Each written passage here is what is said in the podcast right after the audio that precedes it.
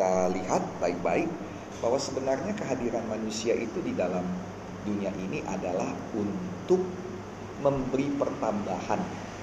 Jadi Tuhan ciptakan debu tanah itu. Debu tanah itu harus tahu fungsi-fungsinya. Dan Tuhan sudah tanamkan di dalam debu tanah, di dalam tanah itu hal-hal yang mahal ya. Kalau kita lihat di Alkitab, dikatakan di tanah Hawila itu ada di tanah Hawila di tanah ya. Mm, ada, ada emas, emas. dikatakan ya kalau saya lihat akan ke ayatnya sebentar ya. Ah, ah, dikatakan nah ini kejadian 2 ayat 11 sampai 12 ya. Dikatakan yang pertama namanya Pison ini sungainya ya Ya. yang mengaliri mengalir mengelilingi seluruh tanah Hawila di tempat di mana emas ada. Hmm. dan emas dari negeri itu baik dan di sana ada damar bedolah dan batu krisopras. Jadi di dalam tanah itu ada hal-hal yang berharga Hmm. ada emas logam mulia Benar. ada lagi batu permata yang mahal krisopras jadi di dalam tanah Tuhan tanamkan tapi banyak sekali orang yang tidak mau menggalinya Hmm. jadi inilah yang membuat itu tidak pernah keluar tersimpan di dalam tanah Iya. nah ini perlu kita bahas sebentar supaya mudah-mudi tidak lagi menyimpan itu di dalam tanah tetapi mulai menggali dan menggali dan menggali sama seperti handphone tadi bukan hanya dipakai itu WhatsApp, Instagram, Iya. ya betul.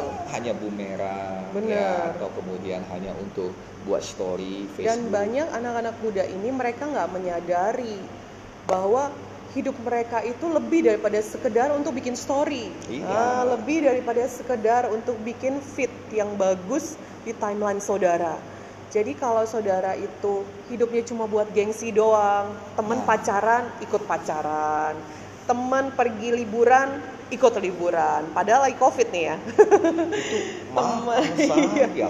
temen handphonenya kameranya ada lubangnya tiga ah, mau itu Ya, juga mau lima malah ya. sampai katanya Pak Gembala itu kalau di luar negeri ada yang sampai jual ginjal demi untuk beli handphone iya itu dia. jadi nggak bisa cuma gengsi-gengsian ya Pak Nah, Gembala itu seperti handphone tadi, ada yang dipakai hanya gengsi-gengsian. Mm-mm, Padahal sayang sebenarnya banget handphone itu bisa dipakai untuk lebih lagi daripada sekedar betul gengsi. betul Nah, itu sebabnya. Nah, kadang-kala kan kita melihat ada handphone-handphone yang sepertinya biasa, Mm-mm, tetapi pemiliknya memakainya sampai maksimal. mm-mm. Ya, kita lihatlah di pasar-pasar gitu ya. Itu yang penjual-penjual itu handphone handphone biasa ya murah-murah handphone batangan itu yang 200 Betul. 300 ribu. Cuman dipakai bisnis habis-habisan habis-habisan dan dari handphone itu banyak sekali uh, apa namanya dapat uh, keuntungan mendapat keuntungan. iya Nah, sedangkan banyak anak-anak muda memakai handphonenya yang mahal, yang belasan juta, dua puluhan juta, hanya untuk gengsi-gengsian dipegang-pegang, Betul. dipamer-pamerin. iya Nah, ini juga dengan kehidupan kita. Mhm, Apa kehidupan kita ini mau menghasilkan. Walau mungkin nggak banyak. Ya, nanti kita lihat ayatnya. Di Tuhan berkata, jangan pernah anggap remeh akan permulaan yang kecil. Karena di dalam Tuhan kita tidak bisa kecil, tetapi terus terus terus terus akan semakin besar, semakin besar dan semakin besar. Alkitab berkata kita setiap perkara kecil Tuhan pasti berikan perkara besar. Iya. Nah, tadi kita melihat di tanah itu ya, di tanah Hawila ada tempat ada emas. Jadi tempat emas itu di tanah Hawila. Nah, dikatakan kalau dari tanah kita datang dari tanah Debu liat, tanah. dari debu tanah. Ada emas, ada batu krisopras, Wow. ada damar bedolah yang Tuhan tanamkan di dalam kita. Nah, satu hari Tuhan tanya itu, Hmm. ke mana? Nah, dalam Injil Matius ada cerita begini. Ada tiga orang hamba. Yang pertama, dia itu dikasih lima talenta. Nah ini ada dua cerita. Tapi ceritanya sama-sama mempunyai eh, satu apa namanya? Satu makna satu bukan makna satu lah ya, pengertian. atau- iya pengertian yang sama gitu ya. Yang pertama cerita tentang Mina, yang kedua cerita tentang talenta. talenta. Nah talenta itu memang beda-beda Ya. dalam arti kata semua manusia punya talenta yang beda-beda tapi mina itu artinya adalah tanggung jawab kita kepada Tuhan Hmm. semuanya punya masing-masing punya satu tanggung jawab kepada Tuhan which is hari ini kita tidak akan bicara itu Ya. tapi hari ini kita mau berbicara mengenai tiga orang hamba ini. Yang pertama kasih lima talenta, berbuah lima talenta jadi sepuluh talenta. Lalu Tuhan berkata, baik sekali perbuatanmu itu, hai hamba yang baik dan setia. Masuklah dalam kebahagiaan Tuhanmu. Lalu Iya. kemudian yang dua talenta ya, dibilang lagi baik sekali karena dia ber- berbuah dua talenta lagi Hmm. jadi empat. Jadi kemudian baik sekali perbuatanmu itu, masuklah dalam kebahagiaan Tuhanmu. Hmm. Tetapi yang satu, nah ini dia, yang satu itu ditanya, mana talentamu? Lalu dia kembalikan, ini Tuhan, talenta Tuhan. Satu talenta kau berikan, satu talenta ku kembalikan Tetap padamu. satu. Nah, kita harus tahu dia nggak nyuri. Hmm. Berarti ini hamba jujur. Ya. Dia nggak nyuri. Dan kemudian dia bilang gini lagi, sebab aku tahu engkau adalah Tuhan yang kejam. Waduh. Nah, yang meng- yang menuai di tempat di mana kau tidak menanam. Hmm. Nah, ini perlu kita lihat dua, dua perkara di sini. Yang pertama, ini hamba tahu sesuatu tentang tuannya yang dua yang tadi nggak tahu. Hmm. Berarti ini pintar. Dia punya idealisme. Ini pengkritik-pengkritik gereja ini. Hmm. Ya, dia tahu kekurangan-kekurangan gereja. Dia tahu kekurangan pemimpinnya. Dia tahu kekurangan hamba-hamba Tuhan. Dia tahu kekurangan pendetanya. Nah, kemudian dia katakan, nah ini ini banyak banyak orang yang demikian. Sayang sekali.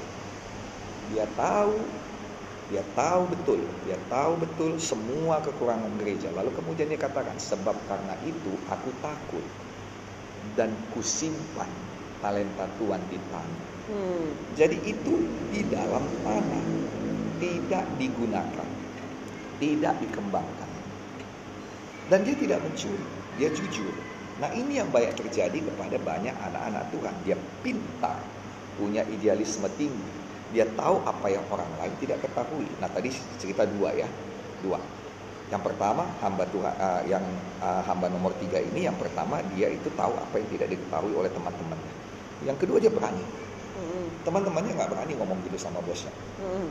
tapi dia berani. Berarti dia berani, berani menyatakan pendapat dia setidaknya. Tapi itu bukannya karena dia beralasan ya? Karena dia nggak menggandakan, jadi dia perlu alasan.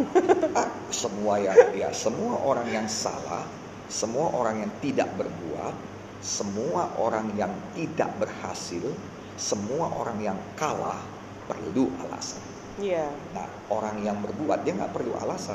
santai aja. Buahnya yang berbicara. Iya, karena mereka. buahnya yang akan Iya. ngomong. Ya justru kalau dia tidak berbuat, tidak berbuah, dia mesti cerita banyak. Iya Dia mesti punya benar. banyak alasan. Makanya. Orang yang nggak berhasil harus punya banyak alasan. Iya. Orang yang berhasil dia nggak perlu ngomong apa-apa keberhasilannya.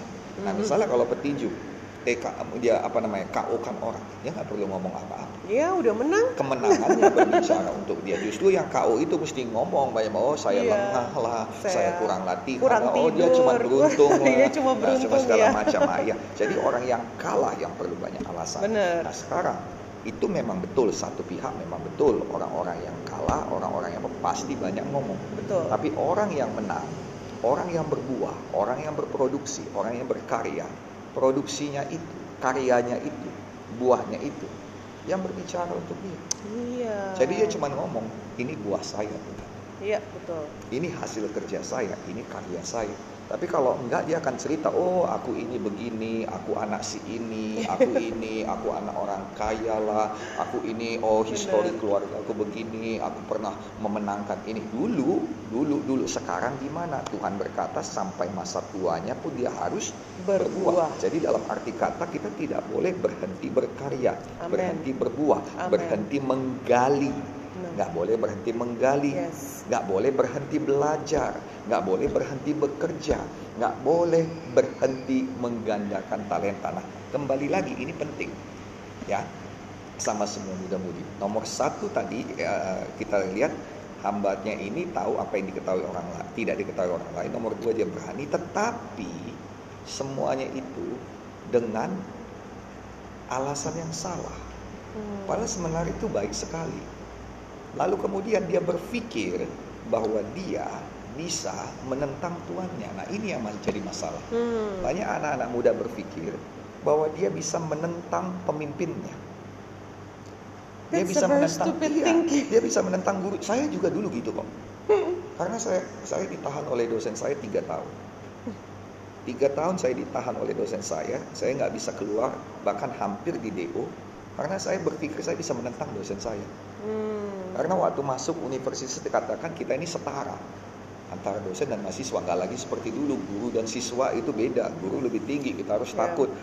Tetapi saya baru ingat kita ini saling membutuhkan. Memang setara tapi kita nggak boleh macam-macam kita harus saling menghormati bukan Iya. berarti kalau dia salah kita bisa expose begitu aja Ya bukan benar. berarti kalau kita benar kita bisa neken orang lain Jadi ini begitu. mudah-mudi perlu dicatat ya, perlu diingat baik-baik bahwa kita itu kalau dalam hubungan dengan orang kita harus saling menghormati. Mm-mm. Kita saling menjaga perasaan satu dengan yang lain. Iya. Nggak bisa kita mengekspos kesalahan orang lain tanpa kita berharap kesalahan kita tidak diekspos. ah, betul Ah, nggak bisa itu, itu nggak ada yang kayak gitu. nggak ada jadi waktu itu saya menentang dia Mm-mm. Nah, karena saya menentang dia, dia melakukan apa yang harus dia lakukan. Benar. Dia bilang, you lakukan apa yang lu lakukan, gua lakukan apa yang gua lakukan. Maka Mm-mm. saya ditahannya nggak dikasih nilai. Bukan cuma dapat nilai jelek. Kalau dapat nilai jelek mah bisa diperbaiki sama dekan, bisa diperbaiki sama fakultas.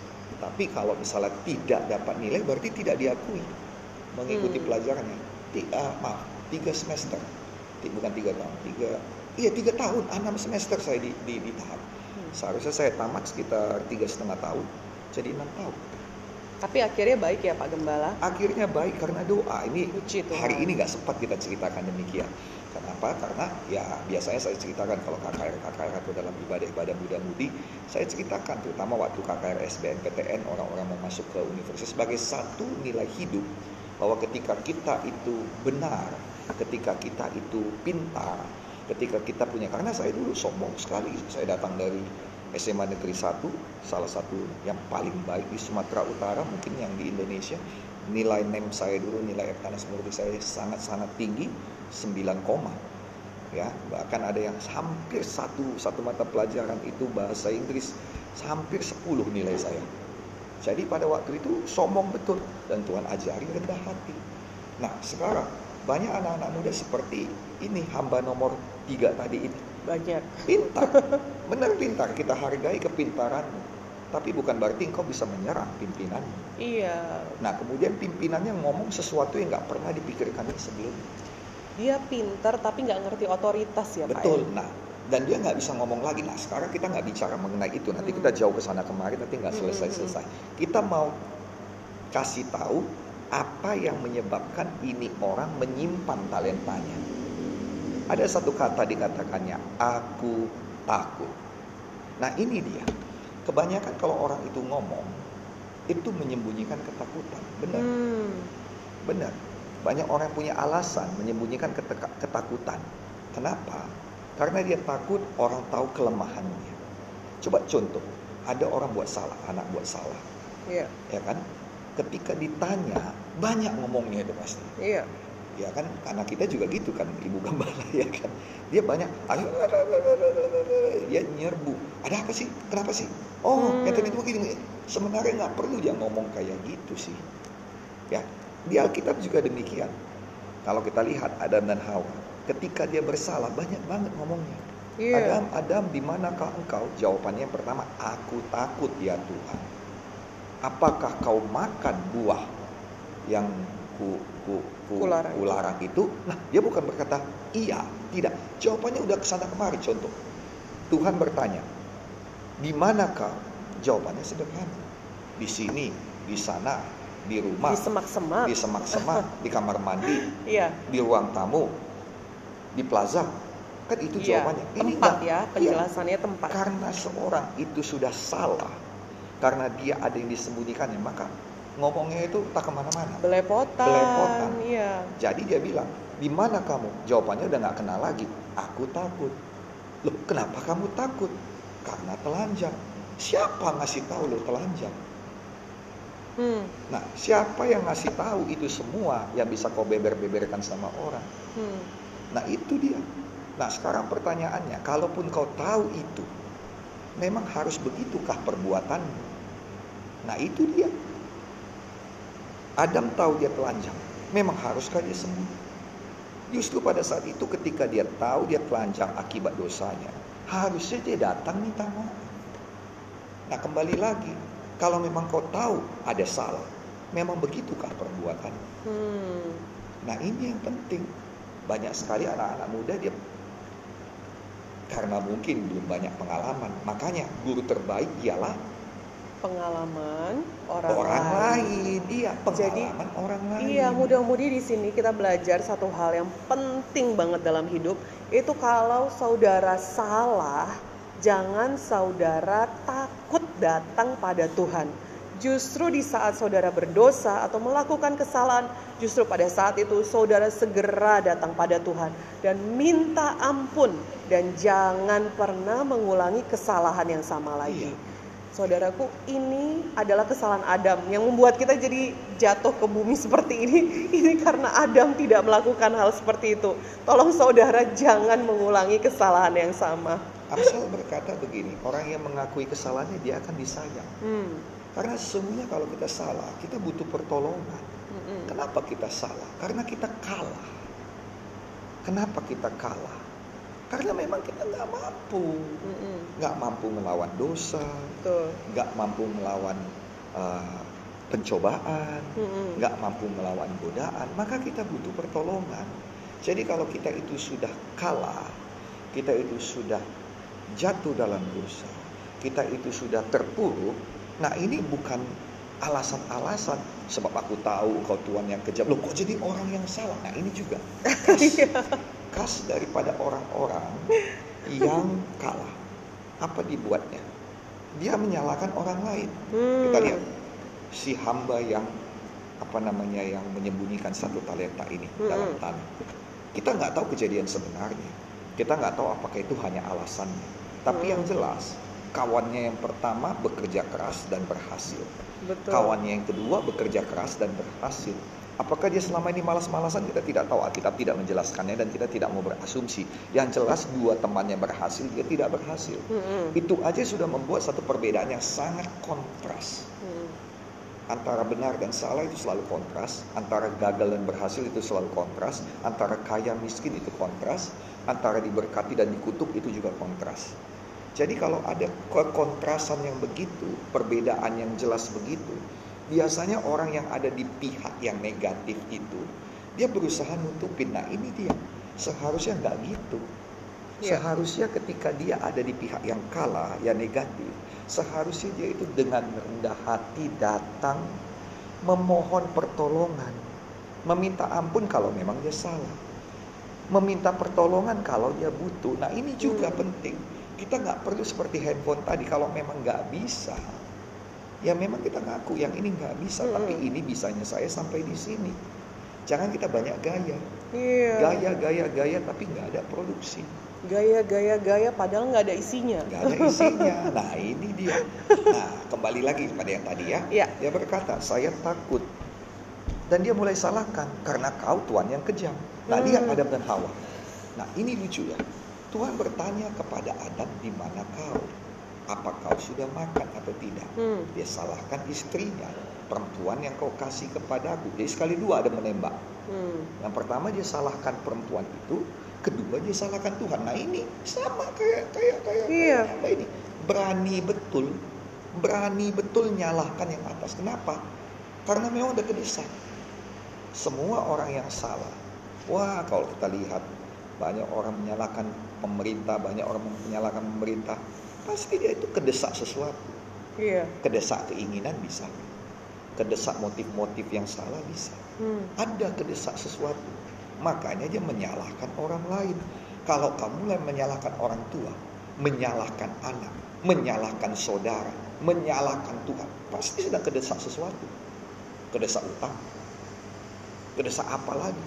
Nah sekarang masalahnya itu nggak selesai dengan mempersalahkan orang lain. Benar sekali. Justru lebih parah. Orang itu akan jadi musuhmu. Kau salahkan anakmu, anakmu jadi musuhmu. Kau salahkan orang tuamu, orang tuamu jadi musuhmu. Kau salahkan temanmu, temanmu jadi musuhmu. Kau salahkan Tuhan, Tuhan jadi musuh. Hmm. Dan ini yang mengerikan. Lihat baik-baik. Si hamba yang satu ini, dia salahkan tuannya. Apa yang jadi? Dia malah dihukum. Dia malah dihukum dimasukkan ke dalam kegelapan yang paling gelap di mana di sana ada ratap dan kertak gigi. Hmm. Adam dan Hawa. Nah, ini juga. Hawa ditanya Tuhan pertanyaan yang berbeda. Nah, ini aduh saya kalau disuruh khotbah ini bisa bisa lain arahnya nanti panjang. lama. Tapi ini penting. Nanti kita punya sesi untuk itu lagi deh. Ya.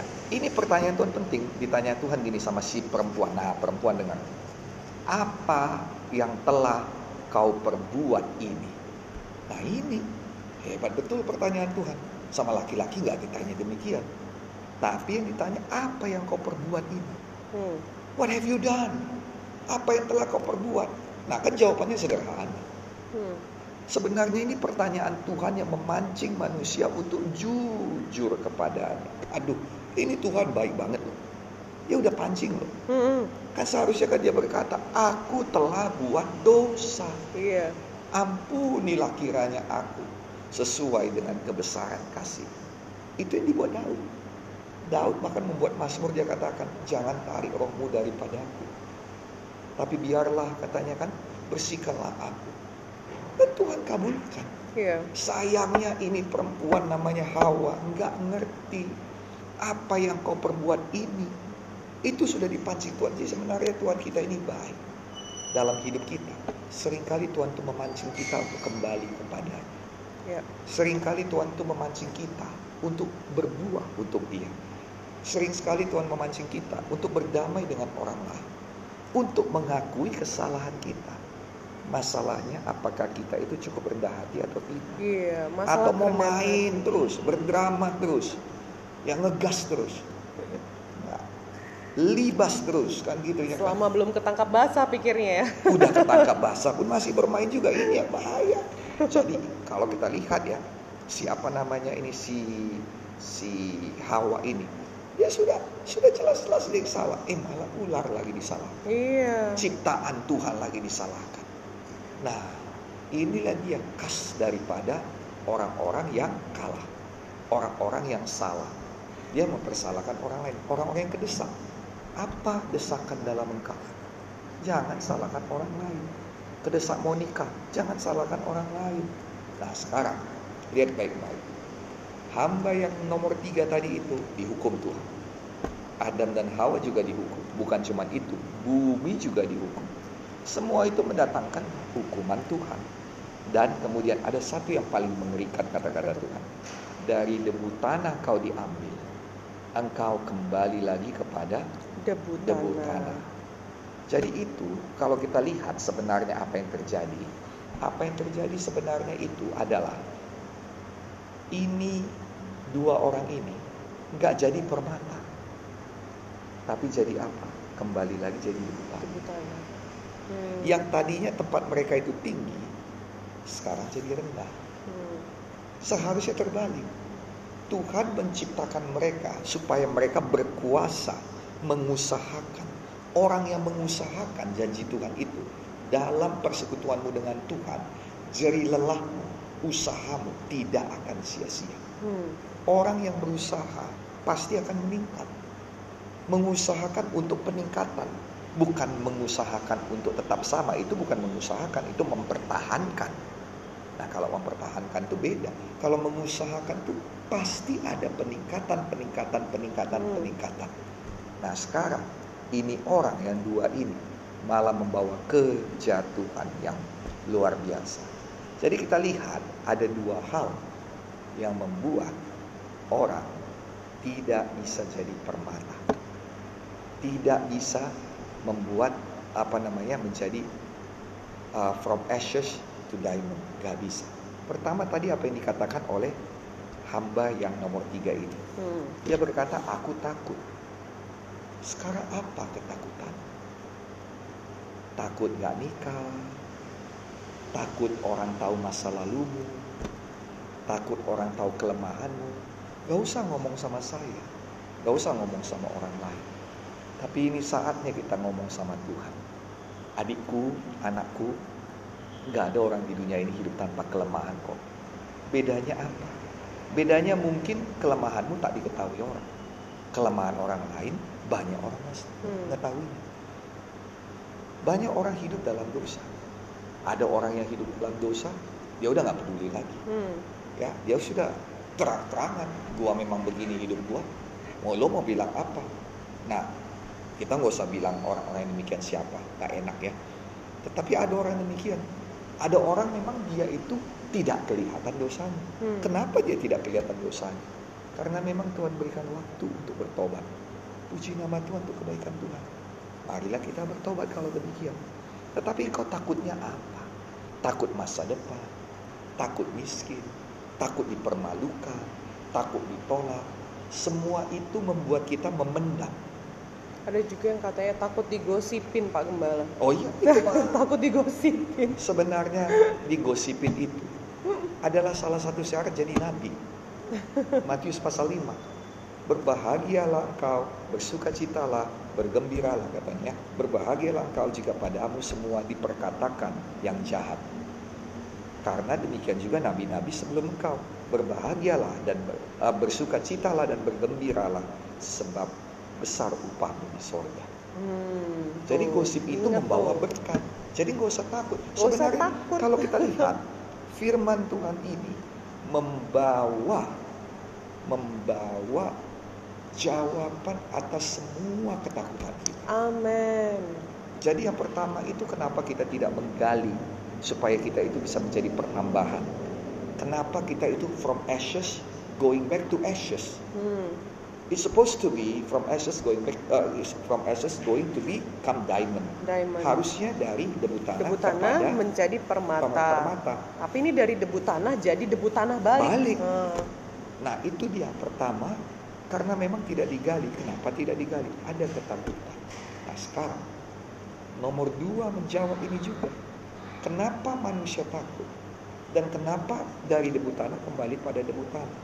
Karena ada dosa. Hmm. Jadi dua hal ini, dosa dan takut jalannya sama-sama. Tapi firman dan iman jalannya juga sama-sama.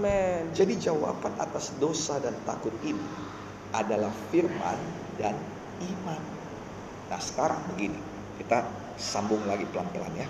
Ini hari ini agak dalam. Ya mungkin agak berputar-putar juga sedikit, tapi ini indahnya firman Tuhan. Mau gimana pun diputar, pasti akan tetap baliknya kepada Yesus juga, baliknya kepada kebenaran juga. Amin. Nah, sekarang kita lihat lagi baik-baik. Aku takut, kan begitu katanya. Iya. Kata pertama aku takut itu, itu datang ketika manusia jatuh ke dalam dosa. Iya. Mengapa? Mengapa engkau? ah, ah, mengapa dikatakan ah, di manakah engkau? Di manakah engkau? Jawabannya aku takut. Kenapa? Karena dia sudah berbuat dosa. Mhm. Nah, kembali lagi, dosa membuat kita takut. Takut membuat kita menyembunyikan talenta dalam tanah. Dan talenta itu akan tetap dalam tanah. Permata itu akan tetap dalam tanah. Logam mulia, emas, damar bedola, batu krisopas itu tetap di dalam tanah. Tidak akan digali. Nah, kenapa? Karena takut. Kenapa takut? Ada dosa, ada kesalahan. Nah, sekarang ini bagaimana caranya supaya kita itu bisa bebas daripada ketakutan, bebas dari dosa? Bagaimana caranya kita bebas dari dosa? Minta ampun kepada Tuhan. Amin. Dalam buku Mazmur berkata begini, hanya kepadamu lah Tuhan, hanya kepadamu aku berdosa. Mungkin kita menyakiti orang lain, tetapi Alkitab berkata, perbuatanmu kepada seorang yang paling kecil ini adalah perbuatanmu kepada Tuhan.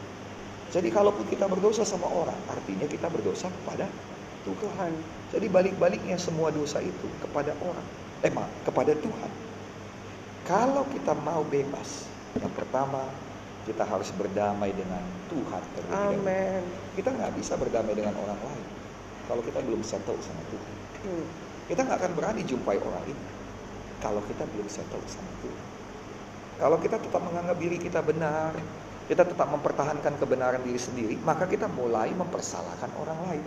Dan kalau kita berusaha berdamai kepada orang, dalam staging kita belum berdamai dengan Tuhan, masih mempersalahkan orang seperti Adam dan Hawa.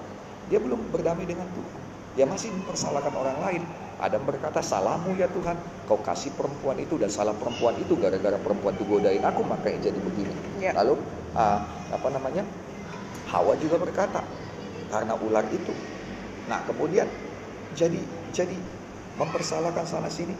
Kalau kita belum berdamai dengan Tuhan, kita tidak akan mampu berdamai dengan orang lain. Benar. Jadi nggak usah kita nggak usah kita apa deh, maksudnya berdebat-debat deh. Kalau memang anda belum mampu berdamai dengan siapa pun, dengan teman, dengan apa namanya, dengan dengan orang tua, dengan anak, dengan siapa pun, dengan sahabat, nah, mantan perlu berdamai nggak ya? Perlu. nah, berdamai ini juga penting, ya. Dengar, berdamai bukan harus bersatu kembali. Mhm. Ya, tapi harus berdamai. Bukan berarti nanti kalau damai sama mantan, terus nanti saudara jadian lagi, no. Iya, atau nikahin mantan. No, no, no. It doesn't no. mean like that. No, seperti itu. like that. Kalau misalnya saudara berdamai dengan dia, itu artinya perkara saudara dengan dia udah selesai. Selesai. Meskipun jalannya berbeda arah, Iya, you tapi go separate ways. iya, Iya. itu nggak ada masalah. Bukan berarti, Bukan berarti kalau, kalau ah, damai harus jalan sama-sama damai lagi. harus jadian lagi, Loh, no. jadi kalau lo punya empat mantan jalan lagi sama empat empatnya. Gila lo. Bukan begitu nggak kayak tapi gitu. settle your problem. Iya, settle your difference. Iya. settle your anger. Selesaikan masalah. Selesaikan kemarahan. Hmm. selesaikan dendammu selesaikan persoalanmu dengan dia. It doesn't mean that you must engkau harus ikut jalan dia atau dia Hmm. harus ikut jalanmu. Enggak. You can go your separate ways tapi saling memberkati. Bener. kita bisa pergi yang satu pergi ke kiri yang satu pergi ke kanan tapi saling memberkati.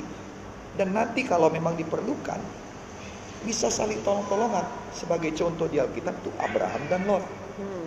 kan mereka bertengkar gembalanya. Lalu kemudian Abraham berkata we settle our problem.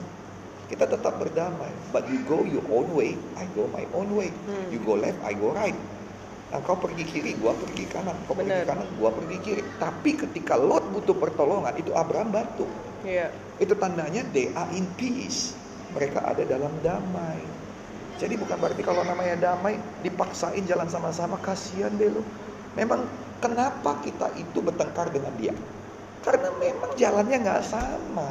Ya visinya beda. Visinya beda, pandangannya beda. Tapi bukan berarti kita harus selalu bertengkar Enggak. gitu. Makanya kita settle, settle your problem. Ya memang kalau kita nggak bisa sama-sama, nggak bisa nikah, ya sudah. Kiranya Tuhan membawakan yang terbaik padamu.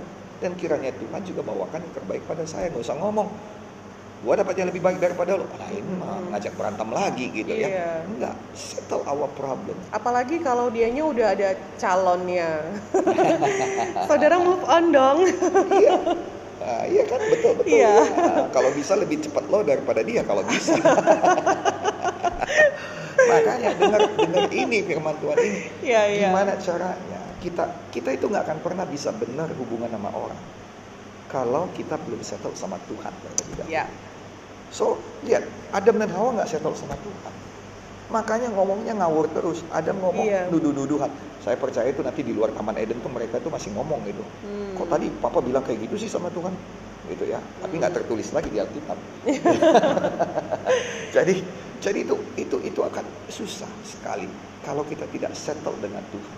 Kalau kita settle dengan Tuhan terlebih dahulu seperti Daud. Begitu dia dikonfrontasi akan kesalahan, dikonfrontasi akan dosa, dia nggak lari ke mana-mana, dia nggak lari bela diri, dia langsung berpuasa, doa, duduk di atas abu, pakai kain kabung, memohon, meminta kepada Tuhan. Dan dia settle dengan Tuhan. Nah setelah dia settle sama Tuhan, Alkitab menuliskan, dia bisa urus semua hubungannya dengan orang lain. So kalau kita settle dengan Tuhan, maka hubungan lo dengan mantan lo juga bagus. Sehingga ada juga adikku ini, anakku ini mulai bisa dapat yang baru. Karena kalau belum settle, maka apa yang dibuat sama mantan? Wah itu membuat hati kita panas. Hmm. Wah ini dibuatnya gue juga bisa. Apalagi dia sudah punya pacar. Kan begitu ya. Pacarnya itu punya mobil. Aduh kita juga berusaha bisa-bisa punya mobil. Ya kalau bisa ngerampok mobil orang pun jadi yang penting punya mobil gitu. Aduh gak gitu caranya. Settle dulu dengan Tuhan. Iya. Sehingga ketika settle dengan Tuhan. Kita bisa settle dengan Manusia. Nah, ini ini yang saya ajak hari ini. Ayo kita settle dengan Tuhan. Ayo kita bereskan dosa-dosa, ketakutan kita dengan Tuhan. Malam ini Jangan lagi menambahi satu hari lagi besok atau tetap dalam dosa atau tetap jadi takut. Takut Mhm. terus, takut dipermalukan, takut diejek, takut masa depan, Mm-mm. Takut direndahkan. mempertahankan kebenaran diri sendiri. Oh Tuhan aja nggak marah kok, katanya Ah. Tuhan aja nggak ada protes kok. Ya saudaraku, Tuhan nggak protes, Tuhan nggak marah. Karena Tuhan ngasih waktu sama kita untuk bertobat. Betul. Tapi kan sayang banget, kayak tadi dibilang Bapak, from ashes to diamond. Dari debu tanah menjadi permata. Apa saudara mau from ashes to ashes? Dari debu jadi debu tetap. Sayang saudaraku, talentai saudara. Kemudian juga batu permata, segala sesuatu yang indah yang Tuhan letakkan di dalam saudara itu perlu digali loh. Kalau saudara tetap mempertahankan kebenaran diri sendiri, semua batu permata, semua perhiasan yang indah itu nggak bisa keluar karena saudara akan takut untuk menggalinya sebab dosa itu membawakan ketakutan. Iya. Jadi ketimbang saudara berusaha memberikan alasan-alasan, mempersalahkan orang lain, terus malah berani menentang Tuhan atau menentang pemimpin, lebih baik saudara datang dengan kerendahan hati kepada Tuhan Yesus dan mengaku dosa dan dari situ saudara berubah hidupnya 180 derajat menuju maksud dan rencana Tuhan untuk menjadikan saudara batu permata yang indah. Iya. Nah, jadi ini hal yang penting. Kita settle dulu, kita bereskan dulu dengan Tuhan hari ini supaya kita bisa jadi batu permata yang indah. Mm-mm. Nah, ini sebenarnya kalau kita sambung ini banyak lagi yang harus kita buat. Mm. Tetapi kita bisa sambung lagi minggu depan. Ya. Jadi ini kita harus tahu, minggu ini kita tahu bahwa apa alasan. Nah, nomor satu kita tahu di mana emas itu tersimpan, di mana damar bedola itu, di mana batu krisopras, batu permata itu tersimpan di tanah Hawilah, di tanah. Dan juga ada satu ayat Alkitab berkata seorang petani yang bekerja. Nah ini minggu depan. Ya, seorang petani yang bekerja, dia bekerja keras, bekerja keras, Mm-mm. lalu kemudian dia dapat permata dalam tanah. Lalu dia jual semua harta miliknya dan dia beli tanah itu. Kalau kita nggak kerja, nggak dapat harta permata dalam Hmm. tanah itu. Jadi kita harus kerja kerja. Nah ini minggu depan kita akan ceritakan cara mendapatkan permata itu dalam kita. Memang Oke. harus kerja. Tapi ada saya mau janji kemarin satu.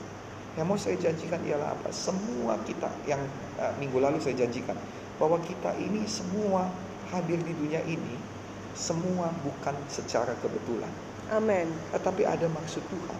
Amin. Tuhan sudah tanamkan permata itu di dalam.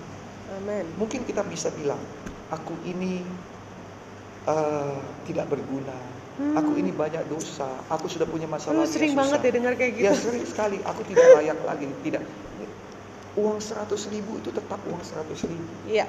Mau gimana pun kotornya, mau gimana leceknya, mau gimana pun lipatan-lipatannya, mau gimana pun hitamnya, mau gimana pun, mau dari apa pun yang dilalui uang 100 ribu itu.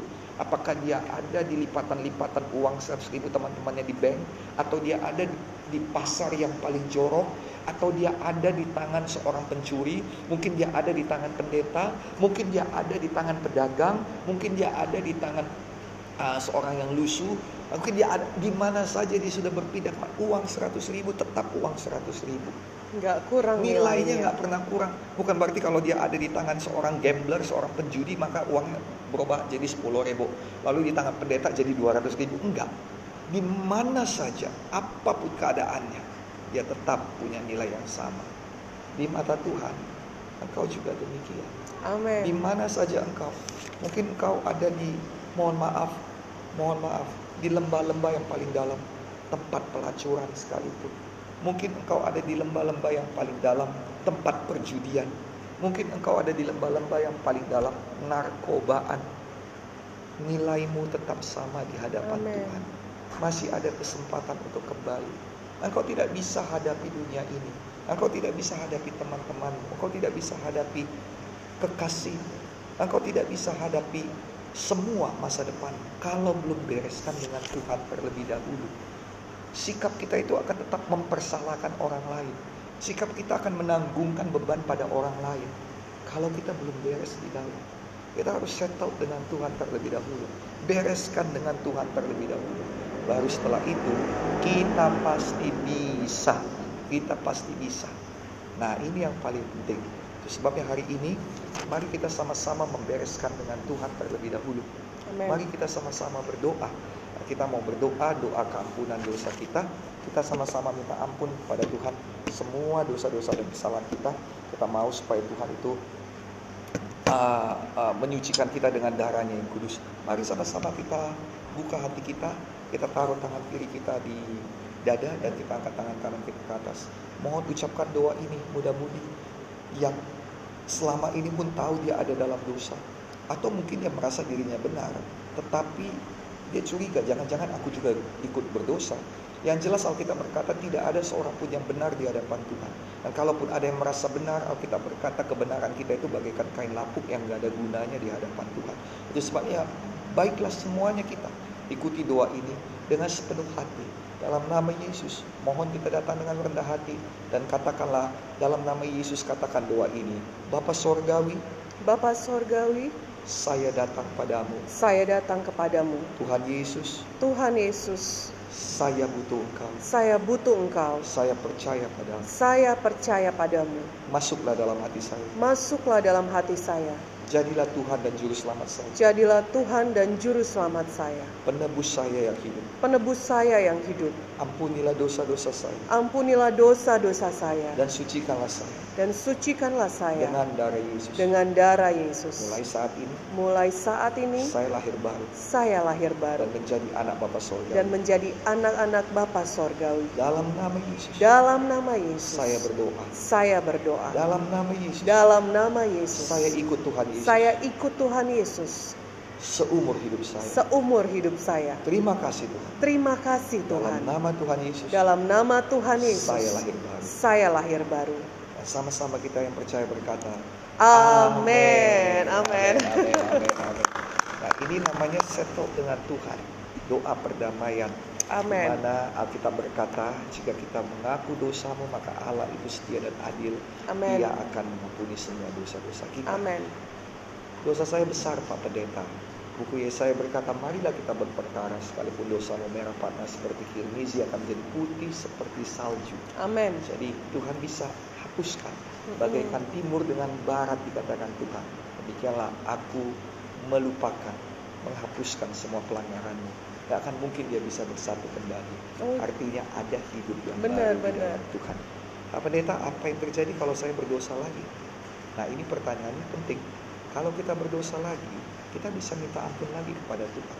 Tapi perlu diingat, hidup kita bukan dosa minta ampun, dosa minta ampun, dosa minta Dosa ampun, dosa minta ampun, dosa minta ampun. Capek deh. Capek deh. Ada orang-orang yang memang nggak berubah hidup, Kalau kayak gitu kita nggak bisa kerja. nggak bisa berbuah. Tuhan berkata, kalau maju mundur, Ah, maju ah. mundur, maju mundur, Maju nggak dua sampai-sampai.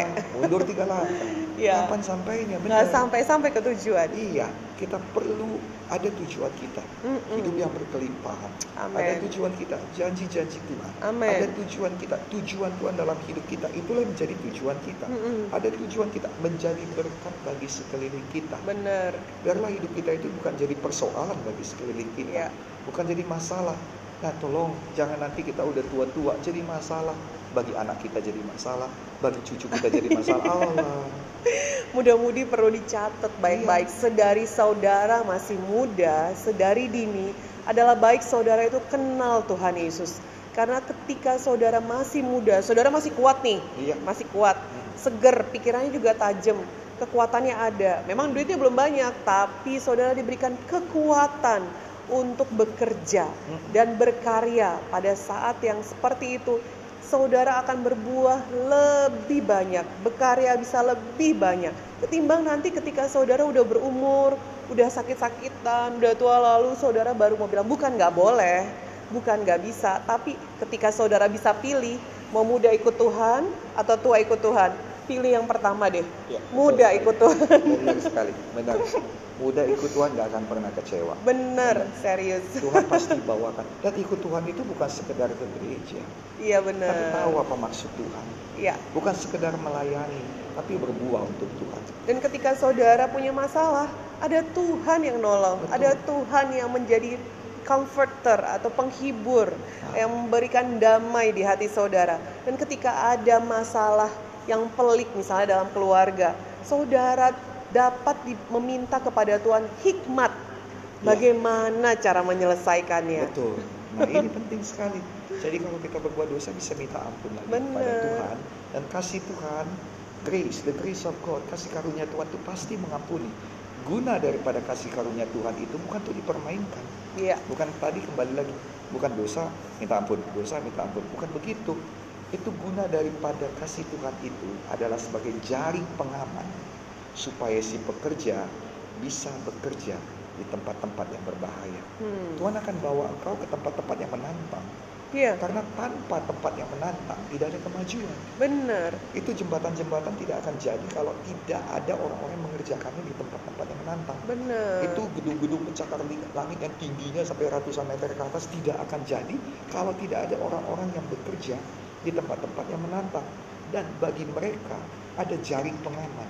Iya, Itulah dia yang namanya kasih karunia Tuhan. benar. Sehingga kalau mereka jatuh, ada yang menangkap dan mereka bisa kerja lagi. Itu gunanya jaring pengaman. Jadi bukan jaring pengamannya dilompati, naik lagi, Jadi, dilompati. kayak, kayak arena permainan jadinya ya kan, arena main anak-anak jadinya. Bukan begitu. Syukur-syukur nanti kalau masuknya ke jaring pengaman lah. Kalau jeblos, Nah, bahaya. is that. Sudah. Jadi itu nomor satu. Jadi kita mau teguhkan adik-adikku semua, siapa saja kita yang mengucapkan doa ini sudah lahir baru. Lahir baru itu roh kita dilahirkan oleh Roh Kudus Amin. menjadi anak Bapa Sorgawi. Ada tiga hal yang harus kita lakukan, tetapi sebelumnya ada satu yang paling penting. Serahkan dirimu untuk dibaptiskan. Amin. Dibaptiskan dalam Markus 16 ayat 16 dikatakan barang siapa yang percaya dan dibaptis dia diselamatkan. Penting sekali kita menerima keselamatan jiwa, kepastian untuk mendapatkan sorga yang kekal. Supaya Yes. jangan dengan izin Allah.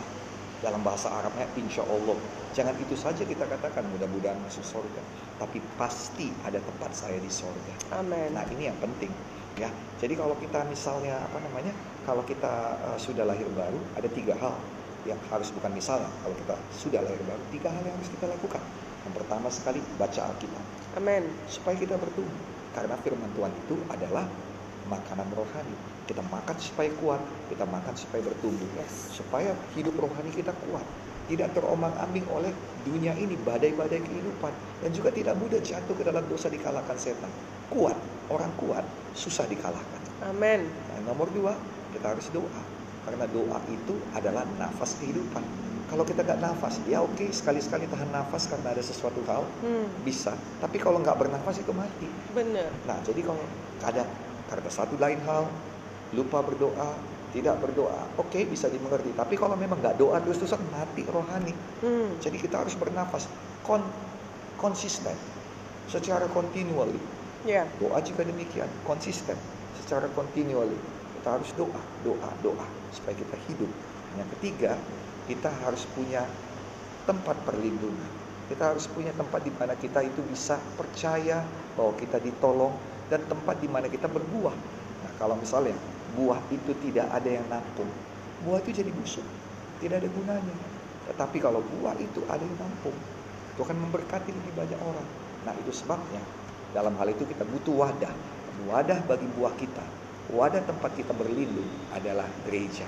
Dalam hal ini kami berdua, keluarga Gembala Sidang Saudara, mau mengucapkan selamat datang di Gereja Kemenangan Iman Indonesia dan kiranya kita boleh bersama-sama Amin. membangun sidang Tuhan ini. Kita tahu Gereja Kemenangan Iman Indonesia GKI bukan gereja yang sempurna, tapi kita juga tahu karena Anda-anda semua adalah permata-permata yang digan, yang diasah, yang akan bersinar. Maka adik-adikku ini pasti akan menjadi pertolongan yang Amin. menyempurnakan gereja Tuhan ini. Amin. Ayo kita melayani sama-sama. Ayo kita sembah Tuhan, puji Tuhan. Dan ayo kita merasakan luar biasa pekerjaan Tuhan dalam hidup kita sama-sama. Nah ini satu hal yang luar biasa. Tuhan Yesus kiranya memberkati kita semuanya. Kalau pada hari ini kita sudah diberkati oleh firman Tuhan, dan kita sudah diberkati dengan doa, saat ini ayo kita dengarkan pengumuman, kita pasti akan diberkati oleh kakak yang membawakan pengumuman bagi kita semuanya. Kami berdua mengucapkan selamat mendengarkan pengumuman dan Tuhan Yesus memberkati. Doa. Ya.